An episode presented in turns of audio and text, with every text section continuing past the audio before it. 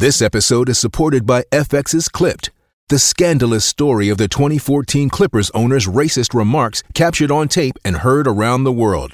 The series charts the tape's impact on a dysfunctional basketball organization striving to win against their reputation as the most cursed team in the league. Starring Laurence Fishburne, Jacki Weaver, Cleopatra Coleman, and Ed O'Neill. FX's Clipped, streaming June 4th, only on Hulu. I was shocked last night to find in my Facebook feed an ad about issue one that says the porn moms of Shaker Heights have come out against it. And then there were all sorts of what I believe to be phony comments by people saying, Ha, this is why I'm voting yes.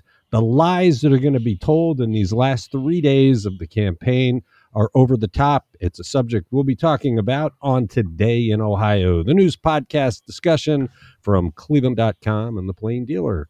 I'm Chris Quinn. I'm here with Lisa Garvin, Leila Atassi, and Laura Johnston. Before we get to issue one, we want to talk about marijuana. Lisa, they needed 679 additional valid signatures to get recreational marijuana on the ballot in November. How many new signatures did the backers submit on Thursday? Yeah, the Coalition to Regulate Marijuana Like Alcohol turned in almost 10 times more signatures than they needed. 6,545 signatures went to the Secretary of State's office on Thursday. Um, they do need to reach a total of 124,046 from 44 counties in Ohio. And they did come in under the wire. The 10 day cure period to get more valid signatures ended today, but they got it in early. Uh, Attorney Tom Haren says he's very very confident this will end up on the ballot. He says that 10 times the number of signatures needed validates what we've been saying all along that regulating marijuana is popular in Ohio. So, county elections officials have eight days to validate these new signatures, and then the Secretary of State certifies their work, and that usually takes a couple of days. But I do want to point out that this is an initiated statute. So if it appears on the November ballot, it will pass with 50% plus one majority, even if issue one passes next week. Issue one only applies to constitutional amendments. I doubt we know the answer to this, but maybe we do. If they have 6,000 and they start verifying them, if they get the 679, do they stop or do they verify all six 6,000 plus to see how many total signatures we have? Hmm, that's a good question. I would think they would go the go the distance, but I don't know. In case there's a challenge to any of them, right? Yeah, probably. And pro- you know they've gone through so many already. It's not going to be that hard to go through six thousand. So we'll have two issues on the ballot. We'll have abortion, and we'll have this. It's going to be a progressives field day at the ballot box in November. You're listening to Today in Ohio. We have one weekend left before Tuesday's special election on issue one. Uh, why might it be best for people to go outside or read a book or do something other than watching television? Because it is going to be wall to wall advertising. I guess you can watch something streaming. I don't think these ads are going to infect your Netflix or Hulu viewing, but if you are watching something on a network channel, be prepared to see all sorts of probably really, really annoying ads for and against issue one. Um, it's going to be all basically all of the airtime until Tuesday. They bought $5.9 million for the yes side and th- $5.3 million for the no side. So it's going to be pretty neck and neck what you're seeing. And I, I, I my husband was trying to watch like Wheel of Fortune the other night. And he's like, can't do it. Can't watch this, turning it off. So, yeah, until Wednesday, uh, when then we'll probably start seeing the abortion um, ads come on. But for right now, if you don't want to see the ads, don't turn on your TV. Well, I, I, get back to this porn moms thing that I saw because mm-hmm. that, that's what is worrisome is what these ads will say. This thing pops up it, and it's got a photo of a woman drinking wine and then with a Black Lives Matter sign, and then it has a picture of somebody from Black Lives Matter. It, it's like all the dog whistles in one picture, mm. and the porn moms of Shaker Heights are against issue one and and it refers you to a, a, a website that's run by you know, a completely bought and paid for pseudo news website but it's a lie and what it says is that the frank larose and matt huffman brigade no they don't have a winning argument so they're lying There is no porn moms of Shaker Heights. We'll have a story about this today, explaining the many, many leaps they make to try and say that. But but it's bogus. And if this is what you have to do to win the argument, you have no argument. And people should understand that. If they see this, they should realize they're dragging this stuff out because the arguments against this idiotic issue are all too powerful. So they're going to lie and play play to it. They're also using believe it or not LGBTQ issues about issue 1. Issue hmm. 1 has nothing to do with that. I mean right. it's completely off the, the, the rails. But that's what Frank LaRose and Matt Huffman are resorting to because they're trying to convince voters to give up their power. Right. It's always been double speak, right? This idea of protect your constitution. Like protect it from yourself, apparently, because what it is is going to take away your power, take away majority rule. But I do have to say, Porn Moms of Shaker Heights, if that was a book title, I would 100% pick it up and read that book but but I wonder if that's so absurd it actually works against them. Is anybody going to see porn moms of Shaker Heights or against issue 1 and believe it? Or is everybody going to do what I did? Now, here's the other thing. Why is that in my Facebook feed? What algorithm on this planet puts that in front of me? I mean, it was for me, it's like, okay, let's do a news story and punch this through. The point is for anybody listening to this, you're going to see a lot of other lies over the weekend. They've spent a lot of money to hit the airwaves. It's lies. They don't have it. They're making things up. Matt Huffman and Frank LaRose are on the ropes. They're worried about this thing going down. It's going to destroy their political careers if it does. So pay attention because they're coming at you with false narratives. I do want to say something I've been seeing over the last couple days while driving mostly east towards Geauga County is that alongside the say yes to issue one signs, I've seen one sign that says women regret having abortions. And I just saw a new one yesterday that said men regret, you know, not having a family. So that, and they're right next to the say yes sign. so they're trying to tie the, the abortion thing to issue one. Well, it is 100% tied. I mean, that is what Frank LaRose said. That's what one of the ads that I've seen says. Like, it is 100% abortion. And now that I think about it, that was on streaming. So they're they are infecting your streaming channels. Um, and and they they would like to say this is about the good of the Constitution, but no, they put it in August to stop the abortion rights amendment. And that's why we're here. The porn moms of Shaker Heights going to rank right up there with the red China postcards we got about yes. the corrupt HB6. yes which is sad because it means they've learned nothing. You know, they should have learned from HB6. Okay, let's not tell over the top lies to the electorate because it brings about. Anger. But it worked. I mean, the Red China ads worked. They never got that. Um, they didn't even get it on the ballot, right? People were not signing the sign- the petitions. I guess it worked. Ask Larry Householder if it worked. well, or Chuck Jones or Sam Randazzo. Well, it worked for him. There. That guy's still walking yeah, exactly. free, believe it or not. You're listening to Today in Ohio. We wondered how the village of Mayfield would cope with losing one of the two progressive insurance campuses and all the income taxes from workers who now work from home outside the village. Sean McDonnell figured it out. Leila, what did he find? Well, Mayfield is a village of 3,400 people. Progressive has been everything to them, right? So, progressive employees outnumber residents by more than two to one. So, losing those taxes will mean a projected million to 3 million deficit each year. But Mayor Brenda Bodnar says the village has $42 million in reserves to see them through. And that is a product, it seems, of, of good budgeting over the years and and a lot of frugality. So we all remember that in 2020 when people started working from home, municipalities were permitted to keep receiving tax money from employees who once worked there, but you know that's all tangled up in the courts. We'll see if we get our money back from that time. But starting in 2022 employers had to send taxes to the cities and villages where remote workers were actually working presumably their hometowns. So mayfield collected $10.4 million less in income taxes in 2022 than it did the previous year. And they've collected 6.4 million less through June 2023 when compared to the first 6 months of 2021 Finance Director Ronald Winey said that Mayfield used about 2 million of its rever- reserves in 2022 and it would have to use up to 3 million in 2023 if it has to give refunds to taxpayers from 2020.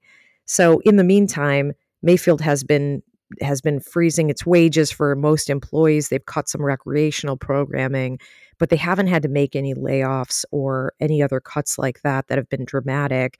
From 2016 to 2021, they've been leaving an extra 2 million or more in their general fund each year, building it from 12.3 to the 42 million that we see today. And they're they're being very conservative about planning any new capital projects and and they're just crossing their fingers and hoping that that old progressive facility will one day be available for some new business headquarters which would hopefully replace some of that lost tax revenue I, I, guess it's good that they have the reserve to carry them through. I'd be annoyed if I were a taxpayer there because government's basically supposed to collect taxes to pay the bills. They're not supposed to way over collect and build up these big funds. I do think it's interesting to talk about this as a company town because Leila, in a previous life, 18 years ago, I assigned you to do a story about Mayfield as the modern day company town. And the story is incredibly present when you go back and look at it. They knew how in danger they were and said remarkable quotes about, uh oh, we'd be in right. trouble if anything happens. Yeah, the mayor at the time, I remember, had said they were very candid about the tenuous relationship that they had with progressive they said something like you know they remind us every day that all they need is a phone line and they'll be out of here. So it is it but it, it's it's interesting to read that story through today's lens because i don't think anyone back then could have foresaw that we would be in today's world where you know people people work from home I mean, I don't think that was ever on their radar of things to watch out for. They thought Progressive might pack up and leave uh, for another for another headquarters elsewhere, but never could you imagine that how how prevalent work from home would become. No, but but it did raise the point that when you have all your eggs in one basket, you're in right. trouble if the basket gets damaged. It only took 18 years for your story to prove out. I'd say go back and read it on cleveland.com, but I bet it's really hard to find. You're listening to Today in Ohio. Lisa, this one passed a couple of days ago. We didn't discuss it. Which Ohio county has the highest prevalence of Alzheimer's disease? Well, it's Cuyahoga County, and this data comes from the Alzheimer's Association International Conference. It was held last month. So the highest prevalence here in Cuyahoga, 13 0.4% of those 65 and over in the county have Alzheimer's. That equates to about 31,000 people. Number two is Hamilton with 16,500. That's about 12.5% of the 65 and over population. And then in descending order, Montgomery, Mahoning, Lucas, and Franklin County. Uh, Geauga County was way down the list. They only have 2,100 people over 65 with Alzheimer's, and that's about 10.6% of that population population. Lake County also down the list, about 5,200 people. So uh, yeah, I, I would have thought because I always thought they're the population of Geauga skewed older, but maybe they're older and healthier. I wonder if this has more to do with the social determinants of health. We've talked often about what neighborhood you live in has a lot to do with your health condition. And I wonder because of the, the huge poverty rates in the city of Cleveland, if that skews our numbers on things like Alzheimer's higher because people are just not getting the care they need. There was no mention of socioeconomic factors here, but the, they did say in the study or in the, the data that age, of course, is the primary risk factor. But blacks are two times more likely to get Alzheimer's, Hispanics 1.5 times more likely to get Alzheimer's than an older white population. Okay, you're listening to Today in Ohio. We talked about this when the lawsuit was filed, so we should talk about it now that it's over. Why did a federal judge dismiss a lawsuit by a former Avon Lake cheerleader against the nation's top competitive cheerleading organization? And we should point out, Laura, this is not about Avon Lake High School. No, it's not. It's a cheerleader who lives in Avon Lake, not in the Skid City or school organization cheering like organization. So, and I know when you say cheerleader, your mind goes to a girl, but this is a male cheerleader who accused the top competitive cheerleading organizations in the country of failing to protect him from sexual abuse. But U.S. District Judge Pamela Barker tossed out nearly all the accusations against varsity brands as well as US All Star Federation and USA Cheers because the cheerleader was 16 at the time and therefore there was no criminal conduct. And that's a necessary component of the lawsuit. So this cheerleader didn't say anyone, and we're talking about choreographers here, two choreographers, rape that didn't accuse anyone of rape, just sexual abuse in 2016 at a hotel in Westlake. And apparently, so it's in Westlake. The person's from Avon Lake, and it's Rocky River Police that did the investigation. But they determined that because of Ohio's law of age of consent, at 16, there was no crime committed. Something inappropriate happened. But so are they saying it, it was consensual? So because it was consensual, no crime occurred?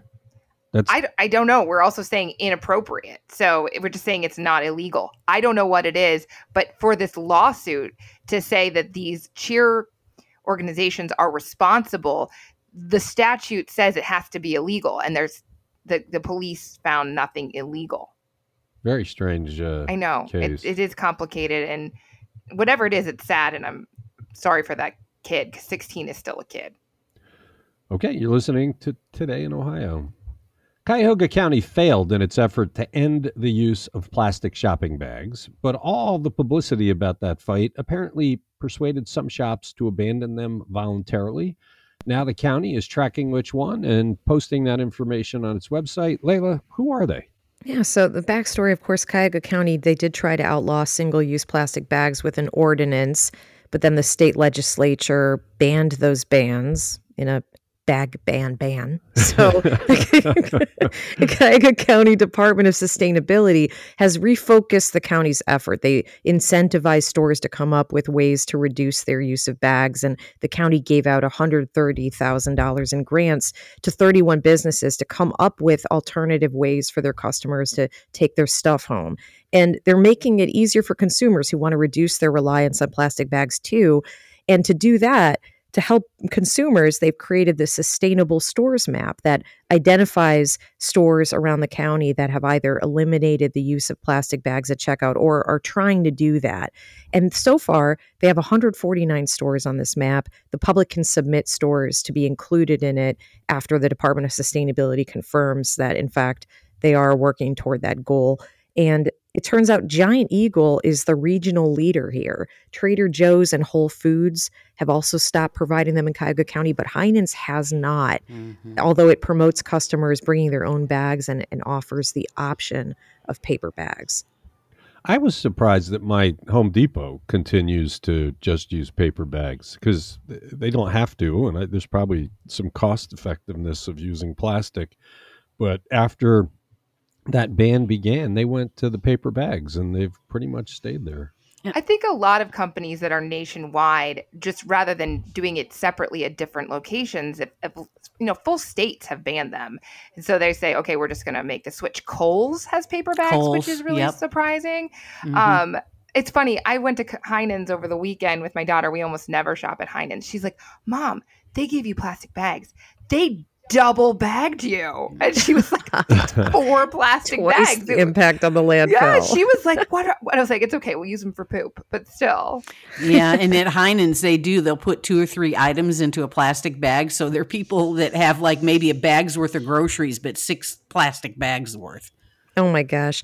I've never understood why we're so resistant to this because Aldi does just fine without bags. And right. everyone no shops there from every socioeconomic strata. So the argument that it's redu- you know, eliminating bags is a hardship on on low income families who need to take transit, whatever. I mean, everyone shops at Aldi and, and you don't have bags there. You bring your you own. For- or if you forget it, you can take like one of those boxes, right, that they have stacked, right it, and of course that is always like really awkward that you're like i'm trying to or, get like a giant pizza out of the store in my cardboard half box. Or you could do what i do which is use the cart to take it out to your trunk and all the groceries just roll around your trunk until you get home.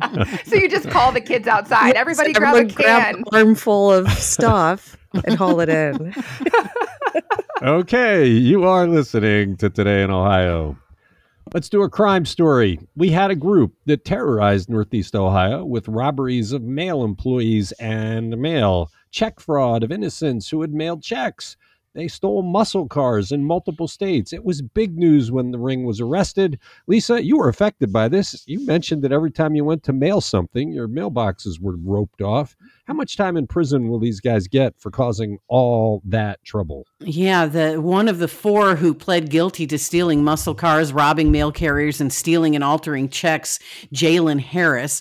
He was the last of the four to be sentenced. He got three years and ten months in federal prison. He was sentenced by U.S. District Judge Sara Lioi. Uh, previously sentenced in this case were Hakeem Benjamin. He got the smallest sentence at two years and three months. He was a former Boy Scout and he was a former FedEx worker, never had been charged before. Lavelle Jones got three years and one month. He was a church youth leader. Again, never had any priors or a criminal record. The only one that did have a criminal record, Devin Rice, got the biggest sentence. He got four years and three months. So this group stole $2.4 million in stolen cars and stolen checks in just two months before they were arrested in May of 2022. The FBI started looking into a stolen mail ring after Rice was arrested by Shaker Heights police for robbing two mail carriers at gunpoint and stealing their mailbox master keys. He also bought a universal key for a thousand bucks. So a search of Rice's home unearthed evidence to dozens of Detroit car thefts, mostly Dodge Hellcats and Jeep Trackhawks, so these big muscle cars. They used a device called a ProPad that would copy key fob information at car lots, and then they would go after those lots closed at night to steal the cars. And they stole about 30 cars from Michigan, Pennsylvania, and Indiana, and they were working with the Detroit crew on, on the car thing the sentences feel light to me. Not not for the car theft, not for the property crime, but it feels that this that a, a sentence for crimes should be commensurate with the suffering of the community. And many, many people in Northeast Ohio were consternated by worries about their mail. Mm-hmm. Uh, th- these guys were just stealing mail left and right, and there were all sorts of uh, phony checks, and it made everybody worry. I mean, you couldn't use mailboxes. So the, the Cleveland Heights mailboxes were roped off for a couple of years because of this. Mm-hmm. And it doesn't feel like they're really paying the penalty for that that they should be paying. And I don't know, you know, of course, in federal court, you have sentencing guidelines that you have to follow. I don't what, know what the range was here, but, you know, as they said, three of the four had no priors. So maybe that weighed into it. Agreed. They did a lot of damage in a very short period of time. And there are still things in the blotter. People are still getting their checks, you know, stolen and altered. Right. Right. It's the fact that a lot of people. Are your mailboxes back in use yet? I haven't been to the Cleveland Heights post office in a while. Uh, the, the two that I go to in South Euclid and in Lyndhurst, yes, they are, but I don't put my mail in there. I go into the office. Yeah, will you ever trust a mailbox nope. again? I guess is the question. And that that's undermining all of our faith in a key government institution. Uh, just doesn't feel like they got what they deserved. You're listening to Today in Ohio. Sean McDonnell has done it again. His common sense brand of consumer writing has taught him a few things about making trade offs in his work to save money. He has built them into his golden rule of being frugal. Laura, what is that? Sean McDonnell writes our Saving You Money column every week, and he does all sorts of wacky stuff like, you know, drilling holes into coolers so we can figure out if it, you can make your own Yeti, basically. His golden rule is you can get something good, fast, cheap, and easy, but not all at the same time. There are always trade offs.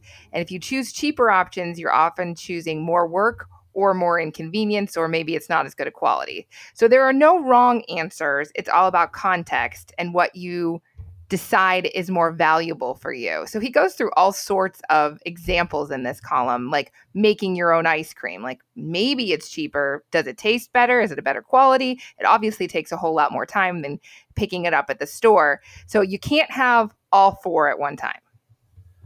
Yeah, I guess it in in the end it's you get what you pay for. Is that kind of the shorthand? Well, yes, you get for you pay for and work for and wait for, right? Like all of those things go into your calculations. It that you can and also that you can go nuts trying to find perfect things, but you'd be spending all of this time doing it. So you have to think of what is good enough and what you're willing to live with. So Sean's very sensible. Reading through his column, you're like, okay, here's a guy who totally gets it. He feels very Cleveland to me. Like he drives around in a 2015 car where he has a um oh like I don't know, he's holding up the bumper front bumper of his car with the bungee cord. And he's like, "No, is that like a pretty solution, but it's, you know, it's $4." Right. So he's willing to live with it. It's good enough. Okay. You can check out his piece. It's on cleveland.com, and you're listening to Today in Ohio. Leila, you get the happy news story to end the week. What happened with the police dog and his handler that we talked about a week ago, who were being kept separate by the mean municipality where he used to work? Well, I, I debated whether I should bury the lead here. I think I'll just say that they've been reunited. I'll start with that. But the backstory here is that the Bedford Heights police officer, Ryan Ketzel, has been with the police department since 2011. He was the canine handler of Bosco, the police dog, since 2018. Last month, he sued Bedford Heights because he said he should have been paid overtime as the department's handler of the police dog. And when Ketzel was informed he'd have to return Bosco to the city, his attorney filed an amended complaint that accused the city and its police chief, Mike Marotta, of retaliating against the officer by forcing him to return Bosco. The lawsuit is is still pending in, in uh, federal court. But before the lawsuit, the police chief uh, told Ketzel that the department planned to disband the canine unit and that the officer could have Bosco. So there's that wrinkle in this argument. Ohio law allows for canine handlers to buy their police dogs for a dollar each from cities. And then later, Bedford Heights reversed course and ordered him to return it, presumably, you know, as they argued, uh, in a retaliatory measure. So all of this created public outcry in favor of, of, reuniting Ketzel and, and Bosco. A GoFundMe had sprung up, and, and there was a protest that was planned, I think, for this weekend. But the city, city ended up acquiescing and letting Ketzel keep the dog so they're I, together. Th- this was so venal what they did to separate them. It felt like Ron DeSantis was the mayor there, right? Just let's just be vicious and mean spirited without any consideration of the poor dog. This dog has spent years with this guy. It's it's his companion, and just out of pure spite, they were holding it back. I was glad to see the community outrage on this, and people raised all sorts of money to just buy the dog mm-hmm. outright that I didn't think the city had any choice but to finally do the right thing. But what a shame that they did the wrong thing. If I lived there, I'd be furious with my elected officials for for embarrassing the city the way it did. But didn't they say they said at one point the Bedford Heights Police Department said, "Oh no, we're going to continue the canine unit and we're going to continue to use Bosco." So they made all sorts of flip flops. Well, and the and the counter they got for that was okay. You want to continue your canine unit? We'll give you the market value of Bosco, so that you can go and buy a new puppy to start uh, start anew. And I, they just they were being so unreasonable that you could tell the community just wasn't going to have it. They were going to buckle eventually, unlike Ron DeSantis. So I guess it's not totally Ron DeSantis. Um, it's just they embarrassed themselves for the period that they they didn't all's well that ends well. I hope we get to go and talk to this guy and get some pictures of him with his dog. People love to see that. I kept getting notes from people asking for updates on this story. I mean, we do all Aww. sorts of stories about tragic news, but what people want to know about is did that dog get home? Mm. And he did. That's it for the Friday episode. And today in Ohio, I, I will be interested, um, Laura, Leila, Lisa, if all of a sudden you start seeing porn moms of your cities, porn moms of Rocky River, porn moms of Bay Village are are against issue two. We'll have one. to see issue if, one or issue one. If uh, Lisa, if you have porn moms of Lyndhurst popping up on your social feeds, it's going to be a wild and woolly weekend. Thanks, Lisa. Thanks, Leila. Thanks, Laura. Thanks to everybody who listens to this podcast. We'll be back Monday on the eve of special election day talking about issue one.